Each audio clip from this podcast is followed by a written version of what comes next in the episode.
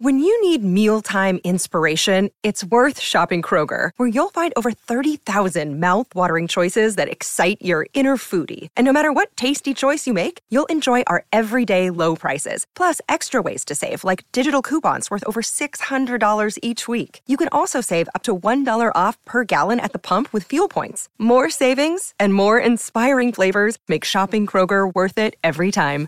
Kroger, fresh for everyone. Fuel restrictions apply. Step into the world of power, loyalty, and luck. I'm gonna make him an offer he can't refuse. With family, cannolis, and spins mean everything. Now, you wanna get mixed up in the family business. Introducing The Godfather at ChumbaCasino.com. Test your luck in the shadowy world of The Godfather slot. Someday, I will call upon you to do a service for me. Play The Godfather now at ChumbaCasino.com. Welcome to the family. No purchase necessary. VGW Group. Void where prohibited by law. 18 plus. Terms and conditions apply. Lucky Land Casino asking people what's the weirdest place you've gotten lucky? Lucky? In line at the deli, I guess? Aha, in my dentist's office. More than once, actually. Do I have to say? Yes, you do. In the car before my kids' PTA meeting. Really? Yes. Excuse me, what's the weirdest place you've gotten lucky? I never win and tell. Well, there you have it. You can get lucky anywhere playing at LuckyLandSlots.com. Play for free right now. Are you feeling lucky? No purchase necessary. Void where prohibited by law. 18 plus. Terms and conditions apply. See website for details.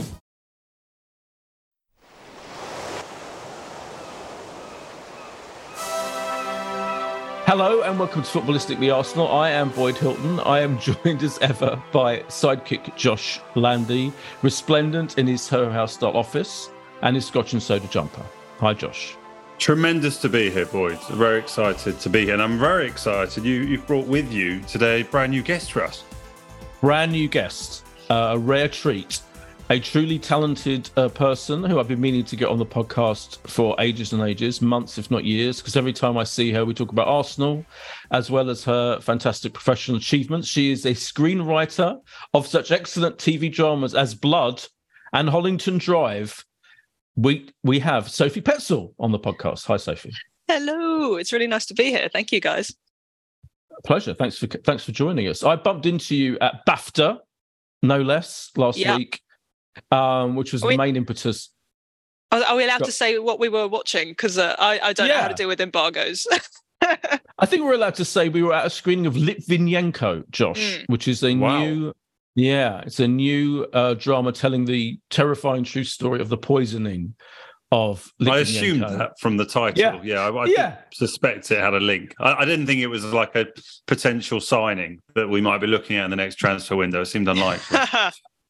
I Uh, don't Boyd, think Livin, yeah, I don't think Litvinenko is going to join Arsenal anytime soon. No, but um, have you, uh, have you two ever in it. been? Have you ever been to an Arsenal game together? Then do you ever have like? Because I know you get invited by the big dogs in TV. Like when you know All or Nothing was being made, you were straight into the, Hmm. you know, into the Amazon box quicker than anyone could have oh wow. possibly invited you. Do you get similar Once. offers, Sophie? Once, Sophie, I got into the, I was in the Amazon box. No, I get no such joy. I have a very close colleague who frequently gets invited to a very, very fancy person's box, and he's not even an Arsenal fan, and it drives me nuts. And I'm like, when are you going Oh. to invite me? And he's like, you wouldn't like the banter. And I'm, I'm just like, oh, there's just like, there's just a whole Vice documentary of like misogynistic abuse going on up there, probably. But Oh I'd, I'd, God, right? I'd, I'd go for it anyway. I would put up with it to sit up there just for once. You know what I mean?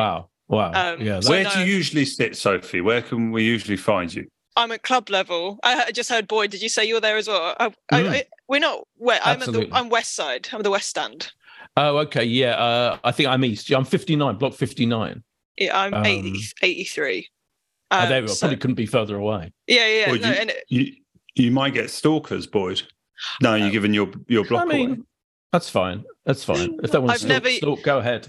I've never yet recognised anybody in the. Um, I, I, would- like I'd recognise a stalker, but like I, I, I'm, I'm more concerned about bumping into people that I want to avoid. Um, and uh, I don't, I have never yet recognised anybody in my stand or in that in that block. So hopefully it's fine. But um, yeah, that is that costs an arm and a leg. But it's a bit like yeah. I mean, I've only I've ever fly, been flown business class once in my life, but I feel like once you've done it, Yeah. you, you can never unsee it. Like you go back to economy or what you can afford, and you're like, This Yeah, is miserable. exactly. I remember cl- what it was. I wish I'd never Yeah, seen the Land of Milk. club level is the club level is the upper class, yeah. Of uh, it's I business class football. business class, yeah. Maybe it's like Virgin's um, premium economy because I guess the boxes are up, but I don't like the Yeah. the, the- yeah, I don't like the boxes because you're you're um Two you're taken removes. away too removed exactly too removed. And I'd say Plus- like, oh, go on. Sorry, Boyd. No, plus plus full of misogynistic banter apparently. yeah well. the i mean the um sometimes i say the atmosphere in club level is a little lacking but um but i the, tr- it's a good trade-off for me to have like the really nice food and i i just i go to so many football matches i go to a lot of women's football matches and sort of the quality of the football grounds um, vary wildly, and um, I if and after a whole summer of going to Wembley and the Amex for for the Lionesses, if I never see those concrete fucking dugouts ever again, uh, it will be t- like it, will be none too soon. So I'm just always delighted to walk up those stairs and be handed a free uh, be handed a free program and buy some chips and get a free pint at halftime. I just it's my it's my it's my temple. I love it. Oh yeah, brilliant. Yeah, um, and and you do. We should also say you also play football quite frequently, don't you? What I kind of level are you playing football at? Not a great one. I I I, I play uh sort of well we, we like non-league, non-league, non-league, deep non-league, not even Sunday league, um because Okay. that's too much of a commitment for a lot of thirty-year-old women with jobs. Um, so we sort of play in this uh, friendly league called Clapham's Clapham Women's Friendly League or something like that. It's not particularly friendly. Um, Okay. Uh, uh, made made evident by the number of injuries we're currently sporting as a side. But I play like we play twice, uh, two matches a month. Um, with that, that's an eleven aside, and I play a lot of five and seven aside, and I also play mixed five aside. So I play way too much football, and hence why I am now carrying a uh, meniscus cartilage injury, and I'm literally having an operation on it in two days' time. So just call me Ben Chilwell, Ben Chilwell, and leave me out of the World Cup squad. Um, Yeah, so you are the Ben Chilwell of, of That's a- our uh, podcast. That's a serious injury. We wish you well. Uh, thank you. Yeah, it's not it's not fantastic. Um, and I've done it in a weird spot as well. It's right on the edge of the knee. It's like come off the joint or something gross like that. I don't really understand it, but apparently they can fix it. Right. It's a good No, thing you that's are in club level. When you come back in January, February, you'll need that extra leg room that you Uh, get in club level. Yeah, well, if I've timed it well, I mean, they said to me, but they'll always say this. They'll say like, "Oh, you'll be playing twelve weeks after after the operation," and I'm like, "This is perfect. So I've timed this with this international break perfectly, so I shouldn't miss any club football. I shouldn't be able to like, I shouldn't have to sell my um my ticket once, all being well. Um, yeah, because at the minute, sitting quite cramped is quite painful. So um, and I have to sort of sit with my like man spreading in my seat and go, sorry, I've got an injury, please. Um, but yeah, no, I think they'd look after you in club level. You'd probably be like offered. Uh, they have all sorts of like comfort rooms and and um, Oh, and yeah, different yeah. spaces for people with different needs and accessibilities and stuff. So yeah, you do, probably you yeah. probably get looked after. You definitely get looked after. Yeah. Where, which position do you play when you're playing eleven aside? Um centre back or like defense Ah, generally okay. i've started like ben white started being pivoted out to right back not Right. because i'm not because i've got a pinpoint pass or tricksy on the ball but just because i can run really fast uh, that's the only Yeah. thing i have any sort of quality at is i can i've always been a fast runner so yeah i'll just keep hoofing it forward and chasing after it and um, then get to the box and sky it and um, they're like why is she there um, so yeah centre back is sort of the bread and butter but i've been enjoying being ben whited a little bit recently I bet. What about that pass? I mean, talking of Ben White, Oh. that pass. Well, that was the highlight of the game, wasn't it? Really. I mean, apart from the goals. Yeah. Oh, it was it was something else. Uh, uh, um, and I was watching. So I was actually at our football club social that night Oh, okay. at Toca Social at the O2 Arena, which is um, it's like flight club, if you know what that is, like darts, but for football. Yeah. So you just fire a football at like a screen and you play all these sort of games. But I couldn't do it because uh, um, I'm injured. So I Yeah. sat like granny in front of her programs at the bar where my friends were playing, watching them, but also with the phone on, with Sky Sports on, watching the game. So that they were just leaving me there, looking after everybody's handbags, watching the game, and I had a fantastic time. So I was sort of loosely watching it, but you know, you just don't absorb the level of detail. Um, but Yeah. So but all I could really detect was this felt like a fairly flat game where everybody was protecting themselves from serious injury. Um, I didn't really know what the hell happened to Granit Xhaka, but it just sounded like he had the shits. Um, but a couple, a cou- Basically. yeah. But a couple of fantastic moments. Well, the goals, but the pass from Ben White to Gabriel Jesus, and just Gabriel Jesus's commitment and consistency Yeah. and talent. Anyway, yeah, even though the goals sort of don't come, he's he's consistent in his like quality. Um, Hundred percent, yeah. which yeah, brilliant. is you can't say that for a lot of our former strikers. No, Josh, you were there, weren't you? You were at the at the at the Wolves.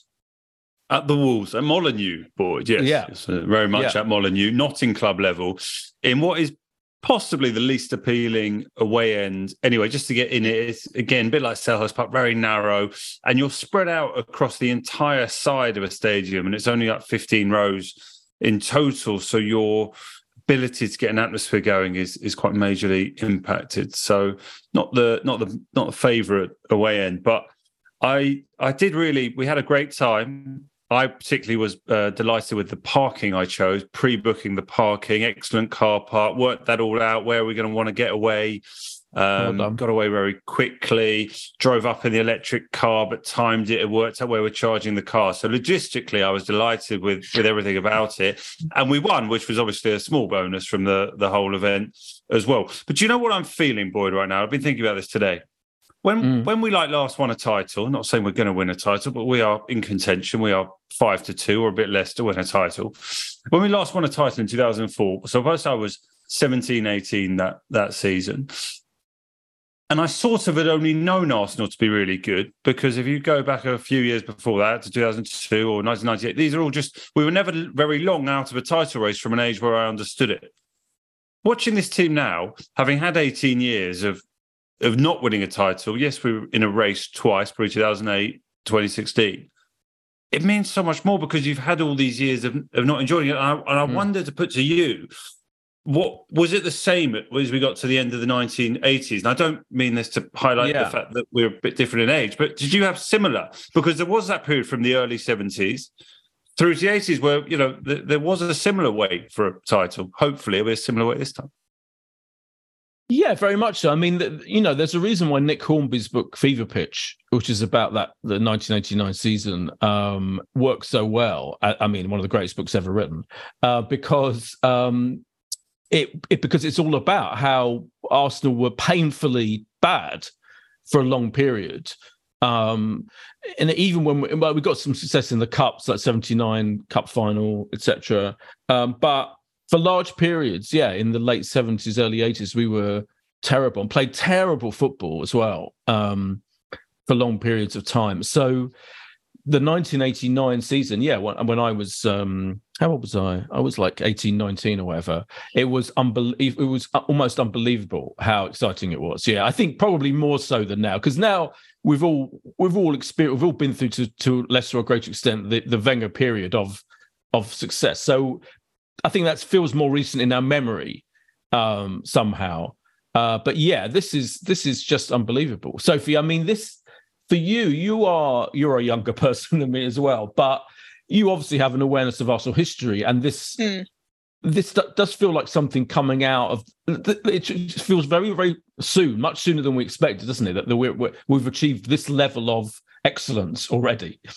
I think so. I think so. Um, I'm always so cagey and so, oh, let's see, let's see. And I, I, I never really decide whether something's going well until it's over. And then, yes, that went well, that went well. Whereas what and I, I'm- I'm very bad at sort of enjoying the moment. But I do, I mean, it felt like when we were buying in all these 22 year olds and 21 year olds who had incredible talent, that at some point that was going to work. Um, that the thing counting against them was experience and grit and that once you sort of added that like you know the ability to pull a win out of a loss or the ability to like keep a draw or win when you're playing terribly i always think is you know something that good teams have that we lacked was if we're playing badly we'll lose. Um, and it just felt like a matter of time before the 22 year olds and 21 year olds turned 23 24 and started to play with that maturity and that physicality and that experience. And I think adding Zinchenko, adding Gabriel Jesus, players who've, you know, it's such a sort of pundit trope, isn't it? But like, we'll have experience of winning. But um, y- I Yeah. feel like you can see it. But it's it's not just that. It's having. It always felt like we had this creative flair coming up the wings and the midfield, even if the likes of Odegaard and can't really say Saka because he's always consistent, but like yeah, our, our, central midfield players like could be inconsistent. Odegaard, you know, was benched for a lot of his first season, Emil Smith Rowe, it felt like even when we're not firing 100% of the time, we have ability across the middle and the wing of the wings of the park to get the ball up into the box. And then we were just left with Aubameyang, who could only fire off his left foot on the left side of the box um, when the moon was in alignment with Venus. And um, it just, and, and Alaka would sort of try hold up play and could be quite physical and could be quite ruthless in the box. But it, it just felt like all it would take was somebody who could dribble with the ball in the center uh, from the take it from the center and run it up like be a proper number nine. And and then it was going to click. And it kind of feels like that's happened. I still think there's a, a problem with depth um, yeah. but a lot of teams have that problem. It's not sort of you know it's not a, I think every fan feels like that's a uniquely their club problem.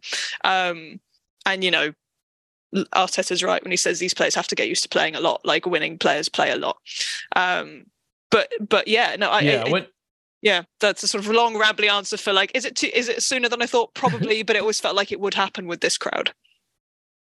But do it, I know what you mean when you say you expect it, it would happen eventually? But this, but the, the, I'm not necessarily in the Wolves game, but that's but the the last few games, the the, the level that we're playing at, and the kind of um the machine that Arteta's turned them into, that's what I can't can't quite kind of mm. come to get get over yet. It's like, yeah, Josh. No, I'd, I'd agree. That victory at Chelsea, I think I might have touched on it last week, wasn't like a smash and grab win at Chelsea. That was a we went there, we were the superior team by a distance. We limited Chelsea to so few opportunities. And at, even at 1 0 going into those final minutes, it wasn't maybe what we have experienced in the last couple of years of feeling like we're clinging on or we're going to throw it away and we're going to drop points it, it was a really competent all-round performance. And so too, obviously, uh, uh, Wolves. They had a couple of moments in the game, but uh, uh really, as soon as Arsenal got the goal at the start of the second half, you, you thought mm. this is this is three three points now, and you know at some point particularly as I guess we may will slightly come out once they're 1 0 down, we were going to find a second and, and kill the game and do enough to to win quite comfortably. So, yeah, the way we are doing it is just as exciting. It doesn't feel like do you remember under Emery? Was it 22 games we went unbeaten? Yeah. I yeah. mean, it feels like a lifetime ago, and good luck to the yeah. guy winning, obviously at Brighton with, with his new Villa side. But there were points yeah, in that run where you thought this isn't quite reality, you know. Yeah. Whereas now it really is, and actually, because you know, and I think even Ronaldo in his interview with your with your mate that we're going to see even refers to like Arsenal being vastly superior to Man United in the one defeat of the season. So, yeah, it's it is incredibly exciting, and we couldn't have asked for any more, especially on the back of what happened to Man City on you know Saturday lunchtime. So. Yeah. yeah. Can I just make it clear that Josh Josh is joking when he says interview with Ronaldo with my mate Piers Morgan? I am in no way a friend of Piers Morgan's. I've, What's happened, Boyd? Have you had a fight? He, he he's just an objectionable um, bellend, isn't he? I mean, like, you know, he he has blocked me on Twitter. He has blocked me on Twitter. Oh, that's um, a claim to fame what did you do to, to push fame. him over the edge? I I just criticised him when he was in the middle of his pro-Trump period, and you know would excuse anything that that. But we've all got a few things wrong. You wanted Arteta sacked not that long ago. Steady, he's. This is one thing I was going to say actually was that like I, and I have to again be cautious because I I mean I, I've never really I'm not like a big loud kind of Arteta out Arteta in uh, fan mm. shouty person but I was really wasn't impressed with Arteta and really thought he feels like a Lampard. He feels like um, Mm. I've forgotten his name; just gone out of my head. The uh, the uh, Man United former player manager. What the Ole, Ole, Ole Gunnar Solskjaer. Yeah. Jesus Christ. Yeah. Um, it felt like one of these player manager, old legacy guys who's going to yeah. fall. And everyone thought uh, Arteta was going to be the first to be sacked. I thought he was going to be first to be sacked. I kind of felt like the quality of the play, the these players, the quality of the purchasing was perhaps better than the quality of the manager. Now my feeling is, have we accidentally stumbled upon a tactical genius like one of the future great managers? And that will probably the truth is probably somewhere in the middle. But um, yeah. at the minute, uh, the thing that's really that I didn't expect to happen, uh, whereas I saw this group of players might eventually click. I didn't see Arteta suddenly having like the Arteta is a tactical genius world class timeline. Um, but I'm really enjoying that for as long as that'll carry on. Exactly. That's the thing, isn't it? Because under you referred to the em- the Emery period, even in that 22 match unbeaten run period, we never, it, it, never. I remember, I don't ever remember thinking that we were dominating a game from start to finish over anyone, hardly. And it was always very helter skelter. And remember how I, I remember I have, I have flashbacks to how hard it was for our um, players to advance the ball up the pitch in, in almost every single game under Emery, and quite a lot under in the early days of Arteta as well. It was like quite painful mm. trying to kind of you know string a decent move together, attacking move together, and the defense had its issues as well. It was it was all it was all quite it was all quite bad. And you're right. And it's honest if you say I'm the same. I'm, I honestly admitted in last week's podcast that uh, I came close to thinking we should get rid of Arteta at, during the depths of the period where we were playing terrible football under him, in the Willian period and other, you know, other God. moments. And that I, yeah, remember, and, but and I was completely wrong. And, and and now I feel like, but now I feel the way he's got us dominating games. That's the thing. I think that really I can't. I find difficult to believe he's achieved so quickly that we've got that Man City style absolute domination of the of the opponent team pretty much every single week, every time we play in the league. That is not the cups are different, but in the league, it, not playing brilliantly, we're still dominating, and you still think, oh, well, there's no way we're going to lose this. And that I find just astonishing how he sorted that out. I think Jesus is a huge part of that as well. Like yeah, just yeah. watching him being there, like you, if if you go when you go every week and you see he leads the press first. Whenever, even yeah. if I, Odegaard, I always think Odegaard is sort of the two players that the the minute they're not on the pitch, the quality just plummets. Is um Odegaard and Jesus, in, in my opinion. But like Odegaard will lead the press as well. Like he's very advanced. He presses, he presses, he presses. But Jesus is relentless. You'll see Odegaard get tired. You'll see him get like defensive, maybe like apprehensive of counters when they're tired. Jesus just never, and he's up there and he's calling to everybody else to come with him. So it's you know because Arteta used to bang on about like they're not doing what I want them to do, they're not doing what I want them to do. And you yeah. always wondered, what is that? And then you realize now he wants yeah. them to be chasing the ball all the time and chasing the player on the ball yeah. all the time, shepherding the ball to where they want it to go. Um, and instead, you kind of have Oba or Laka who are tired or who don't do that, and and a team that doesn't believe in itself that sits back and tries to absorb like a press. Um, so I think the additions have been a huge part of that as well. Yeah.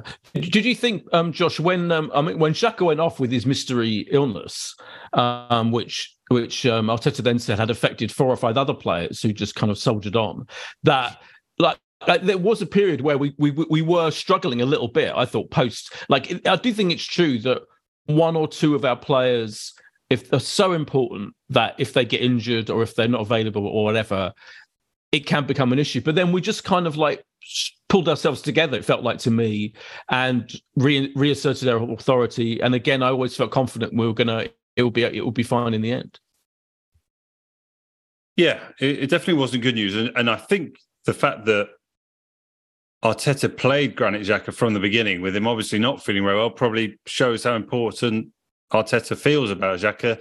I guess in this day and age of five substitutes, the risk of doing that is a lot less than if you had three substitutes when you're thinking about taking someone off if it's not working on 10, 15 minutes. And, and so it proved, I was a bit surprised to see Vieira come on. I just immediately, as I, as I saw Xhaka go down on his haunches, I thought this is a El Elneny situation and the obvious thing. And credit to Arteta, it was quite a positive um, move. What I did like and was quite interesting. I'm not sure if it was shown on telly. I haven't seen it back on telly. But when Xhaka went down and the medical team came on, the other 10 players, I don't know if they showed this, all ran as if it was a timeout in the NFL. Yeah. All ran to Arteta. And Arteta yeah, was did, getting yeah. for, for like a minute. Yeah. And that was really interesting that he's like, right, I've watched 10 minutes of the game. I've got things to tell you now.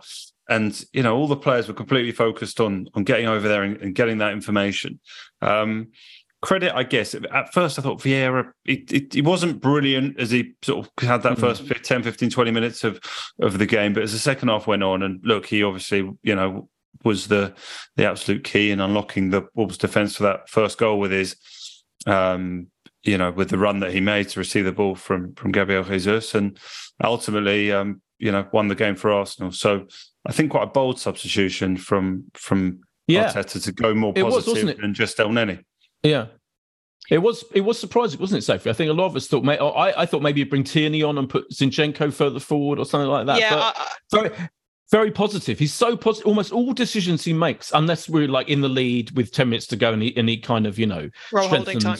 Yeah, exactly. But every other decision he's making at the moment is so positive. I think that that and that kind of like seems to spread throughout the team that confidence and positivity. Mm. And I think uh, you know, I, um, I remember that kind of. I, well, I can't quite remember what the subs were, but I remember feeling like that that bold, ambitious sort of substitutes had backfired when we played Man United, and that ended up Yeah. being a bit of a mistake. So when I saw Vieira coming on for Xhaka, when I thought I had, I kind of anticipated exactly the same as you that Zinchenko might move forward, we'd get Tierney on, or we'll get El, Elneny, even though that's sort of too defensive. he- Like he's that's two pivots, and Hmm. and um, is that really what Arteta wants to be doing? And but Vieira felt like quite oh um, okay well because he's not been playing he's not been playing fantastically in the Europa League, but Yeah. nobody really has. Like it's been fine, but I, he does have moments of where I think he's really electrifying, and there are other moments where I think he needs to buy new boots because he's always falling over.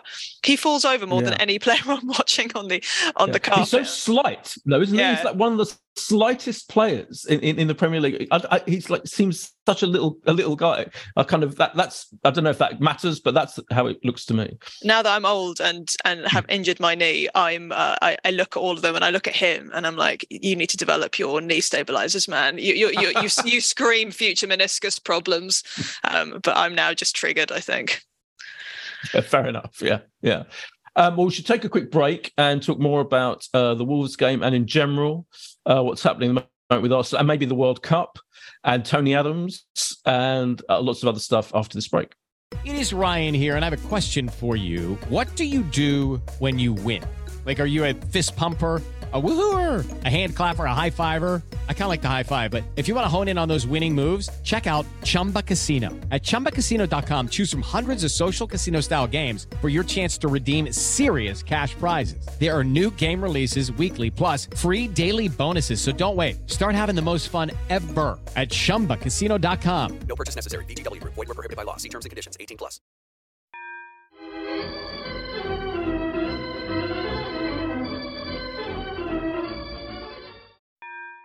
And we're back from the break. Um, yeah, I guess that we should say that the performance against Wolves wasn't the best, was it? I mean, but if you look at the the look at, I was, I, whenever I feel like after a game like that, where I feel like we weren't at our best, and then I look at the statistics, our pass accuracy was eighty nine percent. We had sixty three percent of possession, five hundred seventy nine passes versus three hundred forty eight. Just all the stats point to the, uh, fourteen shots, by the way, four on target. I mean, could and they they completely had a defensive, you know, for, for the for large swathes of the game, they had eleven men behind the ball as well. So I mean, we did pretty well to to kind of never look like we were going to lose that game and and, and essentially overcome them in the end. Josh. oh no, Sophie, go. Oh no, go on, Josh. No, no, you go first, Sophie. You're the guest. People are very bored of hearing me. I'll come after you. Um, I think what's quite interesting is, I mean, I, I can only speak for myself, but I've certainly become used to now with Arsenal. I, I get excited to go to Arsenal games in a way that I haven't before, not just because oh I'm enjoying it now, but because I anticipate blockbuster football. I anticipate YouTube highlights football, like really fun. Like oh, gasp aloud moments, and and you've been getting it. We've been getting it with Odegaard and Jesus and mm. Xhaka. You know, moment. It it feels like peak TV of football with Arsenal at the moment. Um, and so when you just get a competent, well drilled win, that now feels disappointing.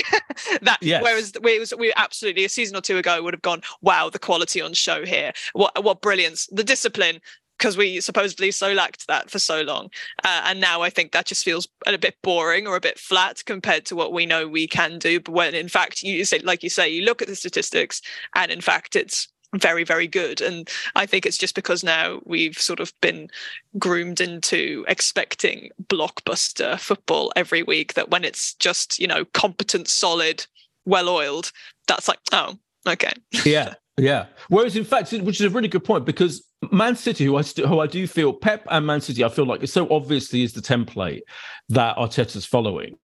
Rather brilliantly. They have they have periods. I mean, forgetting the unbelievable defeat on Saturday, even but in general, like even in their seasons where they where they won when they you know won the league in the last few years, they still have games where they dominate position, but they don't play that brilliantly and they're not yeah. that exciting. You know, I often feel where he's actually achieved an even more exciting version of what Pep's doing than Pep has.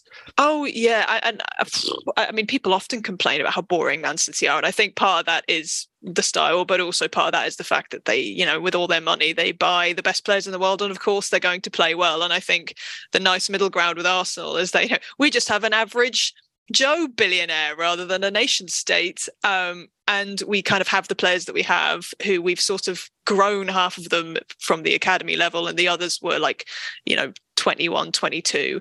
And may and they're kind of playing flair football to the to the tune of Pep's well-oiled machine of Man City. So it feels like the best of all worlds at the minute. Yeah. Um, which is, I think, why it is really nice to watch.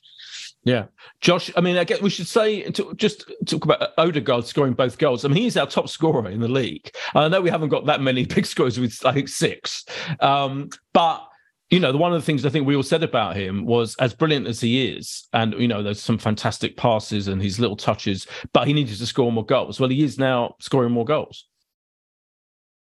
Yeah, and and look, someone has to at the moment because you know Gabriel Jesus. I'm not criticizing, but he's he's not scoring, but then he is obviously coming out wide and, and doing a lot, you know, involved in the games. But even so, the goals have got to be spread around.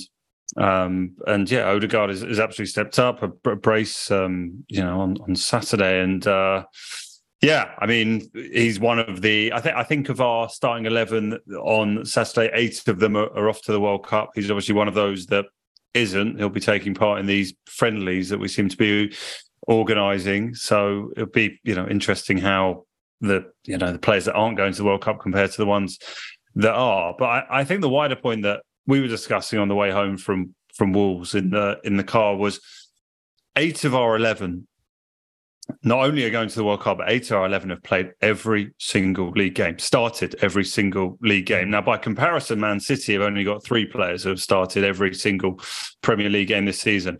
So I think that tells you two things. One, that we've been incredibly fortunate to have a team that we can basically put out the same team pretty much every every week. It's really only sort of Zinchenko that you maybe says been unavailable um, for, for, you know, an amount of games where you would have expected him to play if he was fit and two that our strength in depth is a step below what Man City's will be. And if we can't cope and we get injuries and we get suspensions, what can come off our bench is, not a touch on theirs. I sort of feel comfortable with fullbacks and Tomiyasu and and Tierney, but the problem is slightly below that. It is, you know, what what will Lokonga bring or Elneny or Reiss Nelson or Cedric or Rob Holding or you know, Marquinhos. I, I don't know how far down you know our squad we go, but the the the depth is is not there. So it's I, I don't know if there's another team that have even got eight. You know, I, I doubt it. There is in the Premier League who have started as many games as we have. So for us to have done it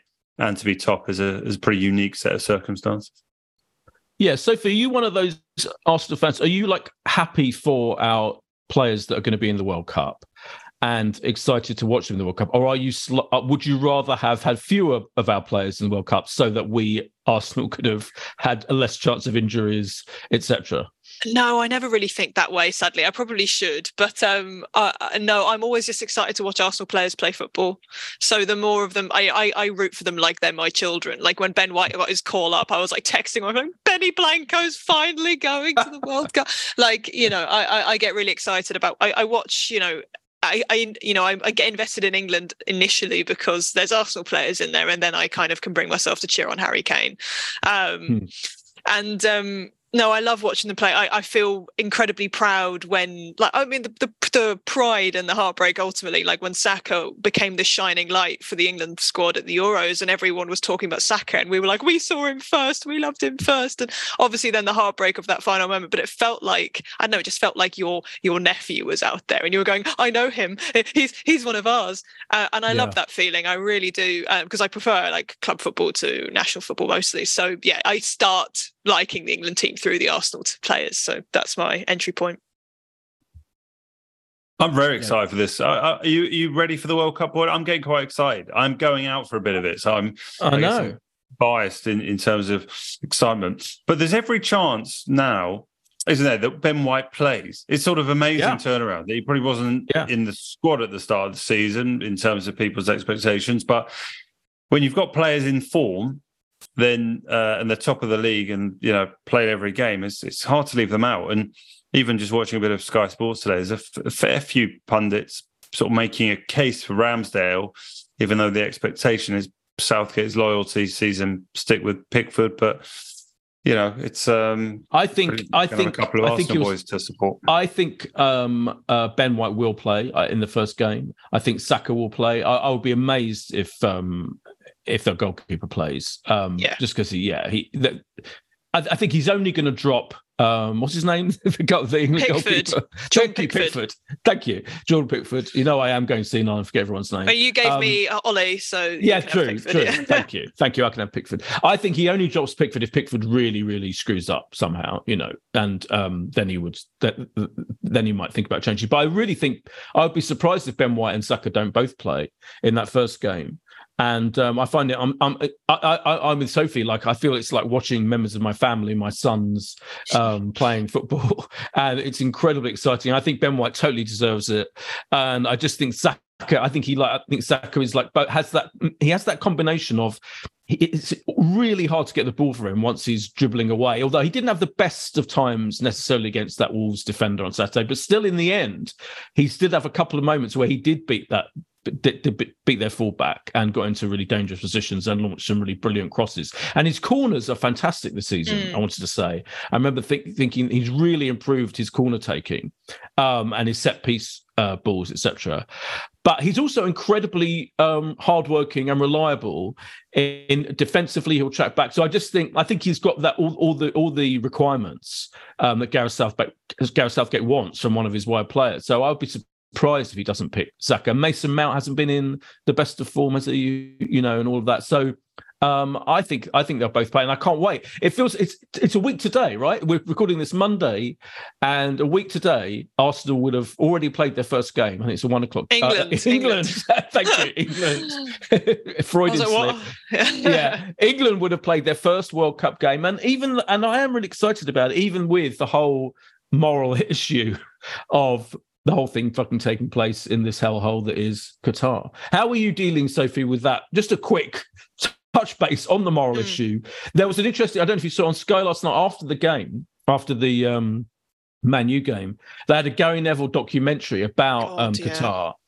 And despite the fact that he is taking Qatari money to commentate there, he did, I thought the documentary was really good because he touched upon all the issues and he did actually ask Qatari officials about um, the situation for LGBTQ people, and he t- talked about the horrendous conditions of the workers. He actually went into one of the camps where the workers are based that built worked on the stadia, etc. And kind of it was actually a really good documentary. But what what's your feeling currently about you know how to deal with the World Cup on a moral basis?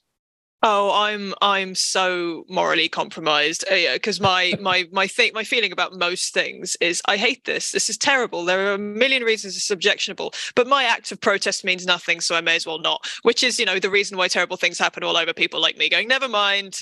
Oh well, what can I do about it? I'll just keep watching.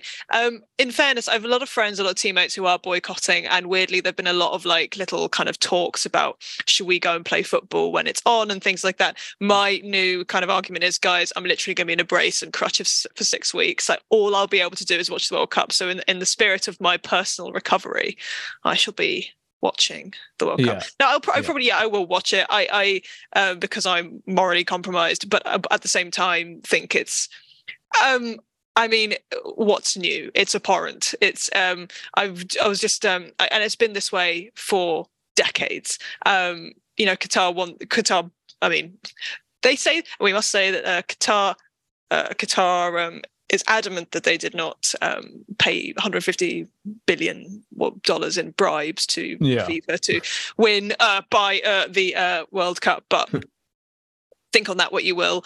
Um, but twas ever thus, you know, corrupt regimes sort of buying soft power by going through corporations who have control over these international events.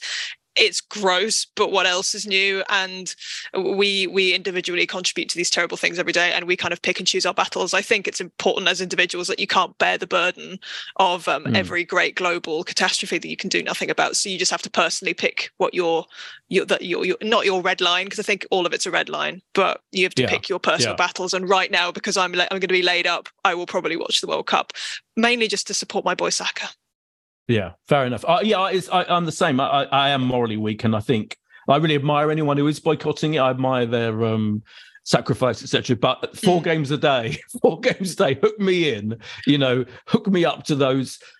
Ext- four games a day for like the first couple of weeks what of the time tournament. what time are they on Um, at i don't even know They're going to be nine, yeah, nine a.m., one a.m., four p.m., seven p.m.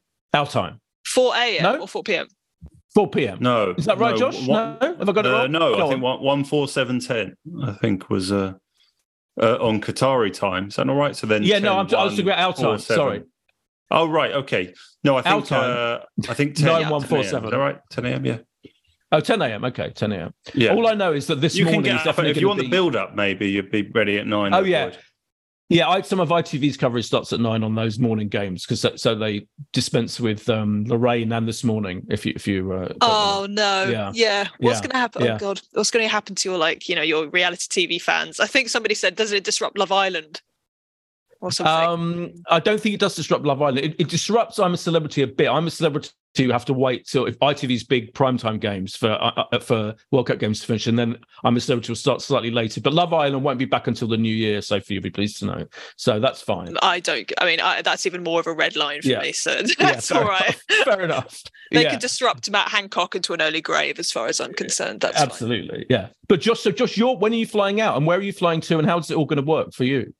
Well, I'm going to Dubai, um, like Arsenal. Um, just just so happens, and, and it sounds like I might be there while Arsenal have a friendly there. So you never know. I might might get the rather unique experience of of watching Arsenal, but we'll worry about that. So I'm going off to Dubai um, in about ten days, uh, twelve days time. So I'll be there for the last group game. Planning to go to England Wales at the moment, and then go to the round of 16s. But I am just going to be sort of in and out to Qatar. I'm not really planning to be in Qatar for, for too much time. Um, I guess I have the excuse of work to to justify um, going and uh, and being there part of it. But I think a, a huge amount of people are going to Dubai and Abu Dhabi and just flying in and out. There are 20, 25 flights a day on effectively shuttles going in and out because in part they don't have enough accommodation in in Doha. So they're, you know, very proactively encourage people to to do, you know, do exactly that and stay in other countries and fly in. And, you know, you don't need quite the same level of um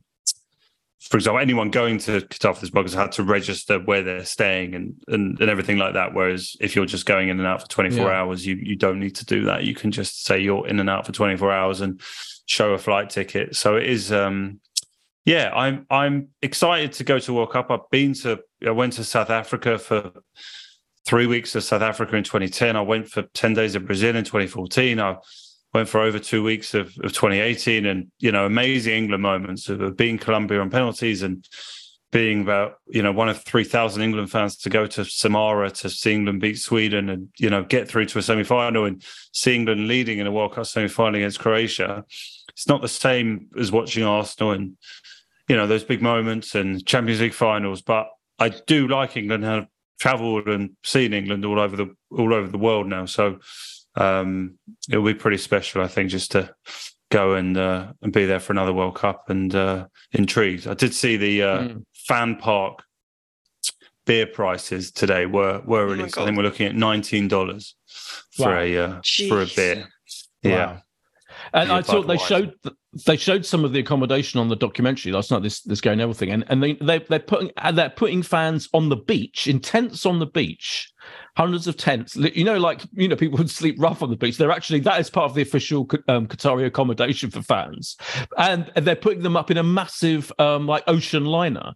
Which which ha- which houses three thousand four hundred people or something, and a lot of fans can stay there. Go on, Josh. Yeah, Well, well, there are there are there were two big cruise ships that were uh, Yeah. going to be sort of sat in Doha for the month, and then there was actually a third one added very late, only about a week ago, um, to cope with sort of additional demand. My, my understanding is actually the England uh, friends and family are on one of these uh, cruise ships. Oh, so wow. I think a, a thought process being that there will be you know, all all international cuisines. I think you'll be able to drink because you're you know effectively you know not uh, in Doha, so they've got the relevant licenses to be able to have drink, and you know there's loads of activities. So I think um, I, I think various sort of friends, families of, of different squads will actually be on there just because it's sort of a uh, yeah maybe a, a more familiar type of accommodation to what to what they'll be used to.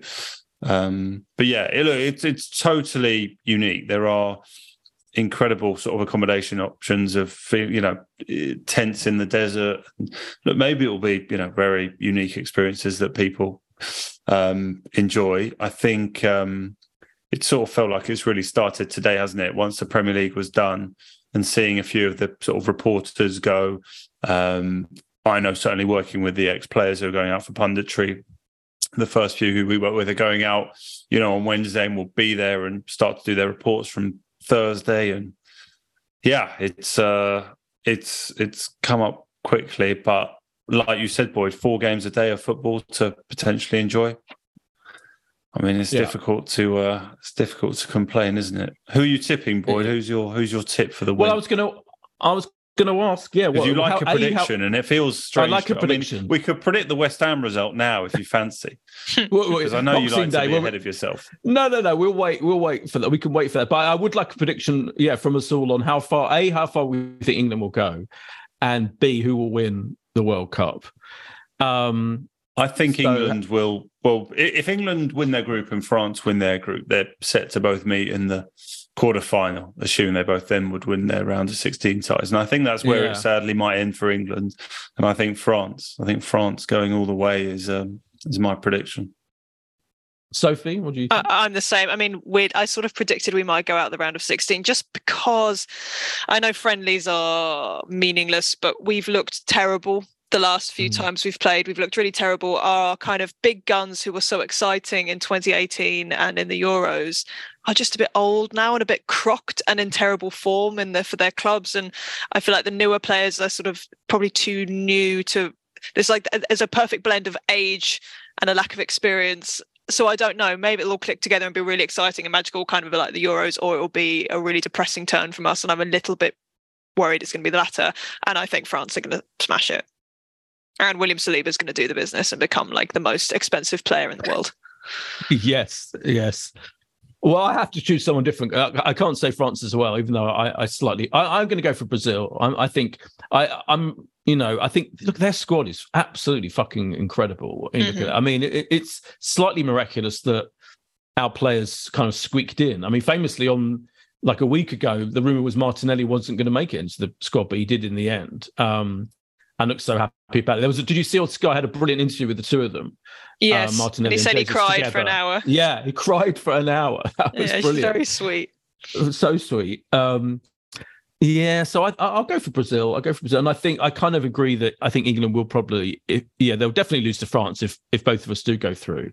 I think that's the case. So I'll say quarterfinals for England, and it's weird, isn't it, how quickly things change? It's weird. It's odd how we've gone from finalists in the Euros and looking like you know we could have won that game quite easily in various ways to to kind of having a, a terrible particularly terrible defense. Like the fact that he's stuck with harry maguire and all of that does is a worry isn't it? That's why i think i hope that ben white is in is, is picked because i think he could i think he, the, our defense needs his help quite badly. Mm-hmm.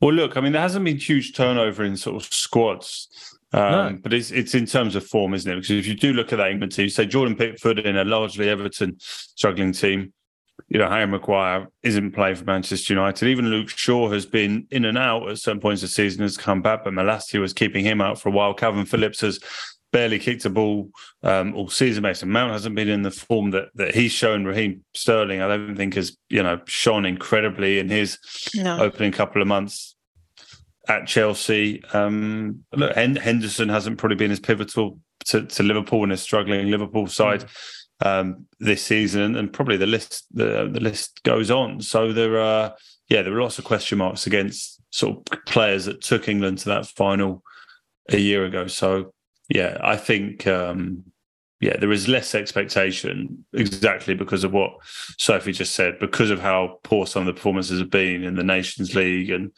um, you know the Yeah. last six months. Then um, yeah, the expectation isn't isn't what it could be. But you sit back and look at the team and you start to think, well, hang on, there's some real players here, especially going forward, and Bellingham and Foden and you know Yeah. Jack Grealish. Yeah. You know, there's some lovely Yeah, footballers in there yeah. that make you think on their day. And all it will take Saka. is like pumping Iran three or four nil, which may well happen, and suddenly everyone will will start to dream again. So Well, here's hoping this time next week. That's what we're that's what we're thinking. and that that's it and that's where my kind of feelings about the fact that like you got harry maguire and harry kane and jordan henderson it's all just a little bit passe and that like maybe our new guys are sort of too new too inexperienced could all just be total bollocks in a week's time when it turns out that actually all they needed was s- you know to take the take the center stage and uh, be Mm. given that opportunity and then shine. Like you know bellingham is clearly a few games away from you know he's already sort of world class but you know i think if he's given if if, he, if calvin phillips isn't fit enough to start in that central midfield and bellingham's given that chance like i you know either he kind of really underwhelms or he like wins it for us. Like it's it's one of those. It could be really exciting but it could also be disappointing What's a quick, quick final word, Boyd, from you on, on Ronaldo? Um, oh, I Fancy think him at in- Arsenal. Mm, Absolutely Fuck not. off. No, I think yeah, fuck off. Exactly. I think it's an example of ha- of, of an egomaniac. You know, um, aging egomaniac. I mean, he's talk about sense of privilege. He's complaining about the swimming pool. You know, Man United and the and the and the food. And I'm like, oh, you know, I'm sure it's fine. You just fucking deal with it. Uh, uh, yeah, absolute, absolutely tedious. I mean, it, it's harder to work out who's a bigger self-absorbed egomaniac. Um, him or Piers Morgan himself, who conducted the interview, obviously. Um, so yeah, no. But, but going back to Arsenal before we end, before we draw this uh, last podcast for a while, although we said Josh would try and do one, didn't we, in the middle of the just to kind of check up on how the Arsenal players are doing. Um, Yeah, do maybe that. you know. Uh, I'm sure the Arsenal will have a, but a, a couple of these friendlies, right? They Yeah. officially released what they're doing. There's kind of been rumours of who they're playing. there's I like rumors of something really released it. Oh, exciting isn't it like psg or something Well, Barcelona was it? I thought Right. they got a game Yeah. against Barcelona at the Emirates or something going on, as well as a. Is it a game against Milan in Dubai, boys? What are your what are your sources saying?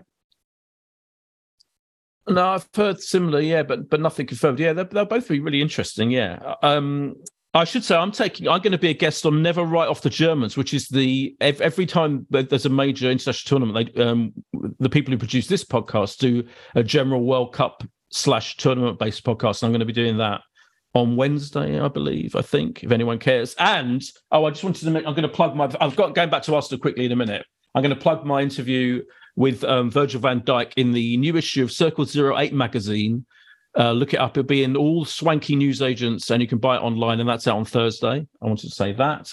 And bef- oh, going back to Arsenal. Sorry, Sophie. Yeah, what did you say? oh no i just said that's exciting It is exciting. Yeah, he was lovely. He, uh, he, he was great, Virgil van Dijk. Going back to Arsenal, the final prediction we have to make is bearing in mind, let's just emphasize we are five points ahead of Man City. We're going into the Christmas and New Year period top of the league by five points. We are playing unbelievable football. It's an incredible, we're the best ever start to the season. So, where do you think we are going to end up in the end, Sophie? Um, if the World Cup wasn't happening, I'd say second or third. So I and I'm only being slightly pessimistic in the third thing just Yeah. because of our previous form in bottling it at the last minute. But I think in terms of quality and the consistency we've shown so far, and statistically what happens to teams who have this level of points by this point, um, Yeah. it should be second. Um, and then if we bottled it third, the, if you include the World Cup, God only knows. If they all break their legs, sixth, seventh, who knows? So I know, if we lose yeah. Jesus, I mean, we won't lose Odegaard unless you know, but someone at Barcelona trips him up uh, or someone in Milan kills him in Dubai. But um, yeah, Saka, Jesus, yeah, who knows? So I just think the World Cup and how they come back, their mental, their mental well-being, how they've performed. Mm, mm. it's such an unknown. Yeah, you're right. Yeah. Yeah. transfer window. Yeah, so I just couldn't call it with the World Cup in there. Yeah, fair enough. Yeah, I kind of agree. I think I'll now be. I think I'll be disappointed if we don't finish at least second. Now, I think most. It- it's just. It's just been such a situation. It's, it feels weird. It, it will feel like a disappointment if we finish third. But you know, the beginning of the season, we would have been insane. I would have been insanely happy with that. Josh, what are you feeling now? Yeah, w- there was another discussion going on one of my WhatsApp groups of would you take second now? And absolutely not, but purely because there's no difference really between second, third, or fourth. So, you know, we have to uh, we have to embrace the idea that a title challenge is possible. Saturday was the first time on the way home that I started to think maybe, you know, really maybe. Why not? Like, you know, hmm. because of such a hmm. swing, that I can't just make, you know, Man City's expectation to to beat Brentford at home and a little bit of encouragement, even if no points were gained from the way they really struggled to get a win against Fulham in the, you know, the previous week and needed a sort of fortuitous maybe penalty in the 95th minute. But maybe Saturday was a time when you go, well, why not? Yeah, that was Maybe. unbelievable. You look at the two sides, you wouldn't say Yeah. Arsenal are anywhere different to where they deserve to be. But hand on heart, because of the depth of squad, Mm. second feels like the most likely thing.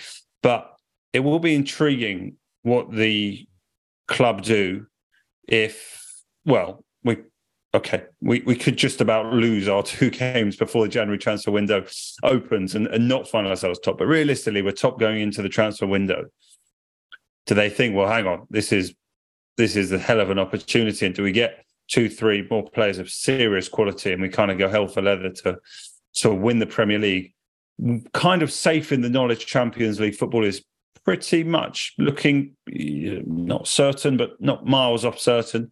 Um, maybe that does give you more confidence to go in the transfer window because of that, you know, financial Yeah. windfall that should be back with the club next year and everything that. Well, we were linked So- today, weren't we, with Mykhailo Mudryk? Oh, we've been linked with him for a while. time. Yeah, Yeah, He's great. yeah. I like him. I like him. yeah, he looks brilliant. Yeah, yeah. that I was mean, a very so- long-winded answer, but I, It was good. No, I like a long-winded answer. second, second, Second, I think yeah, second. so. Let's stick with second. We will be happy with second. Um, we should uh, draw it to a close now. Thank you, Sophie, so much for joining us. You've been um, brilliant. Thank you. It's been so fun. Um, thank you, and thank you, Josh. Uh, have a lovely time out there. Um, try and cope with the uh, the the mysterious ways of the Qatari nation, etc. Um, and uh, it's all very exciting. Um, well, that was a lame ending, wasn't it, to this podcast? But there we go. Um, we'll be you back don't usually sometime- apologise, boy. It's nice of you to apologise to listeners. I for that- thought a special apology for a lame, lame way of ending the podcast. Um, but yeah, I mean, five points ahead of Man City, top of the league. It is unbelievable. Can't wait to find out what happens. Cheers. Bye. If you want to advertise on or sponsor this show, check us out at playbackmedia.co.uk. Sports Social Podcast Network. Okay, round two. Name something that's not boring. A laundry? Ooh, a book club. Computer solitaire, huh? Ah, sorry, we were looking for Chumba Casino. That's right. ChumbaCasino.com has over 100 casino style games. Join today and play for free for your chance to redeem some serious prizes. ChumbaCasino.com. No purchase necessary. Where prohibited by law. 18 plus terms and conditions apply. See website for details.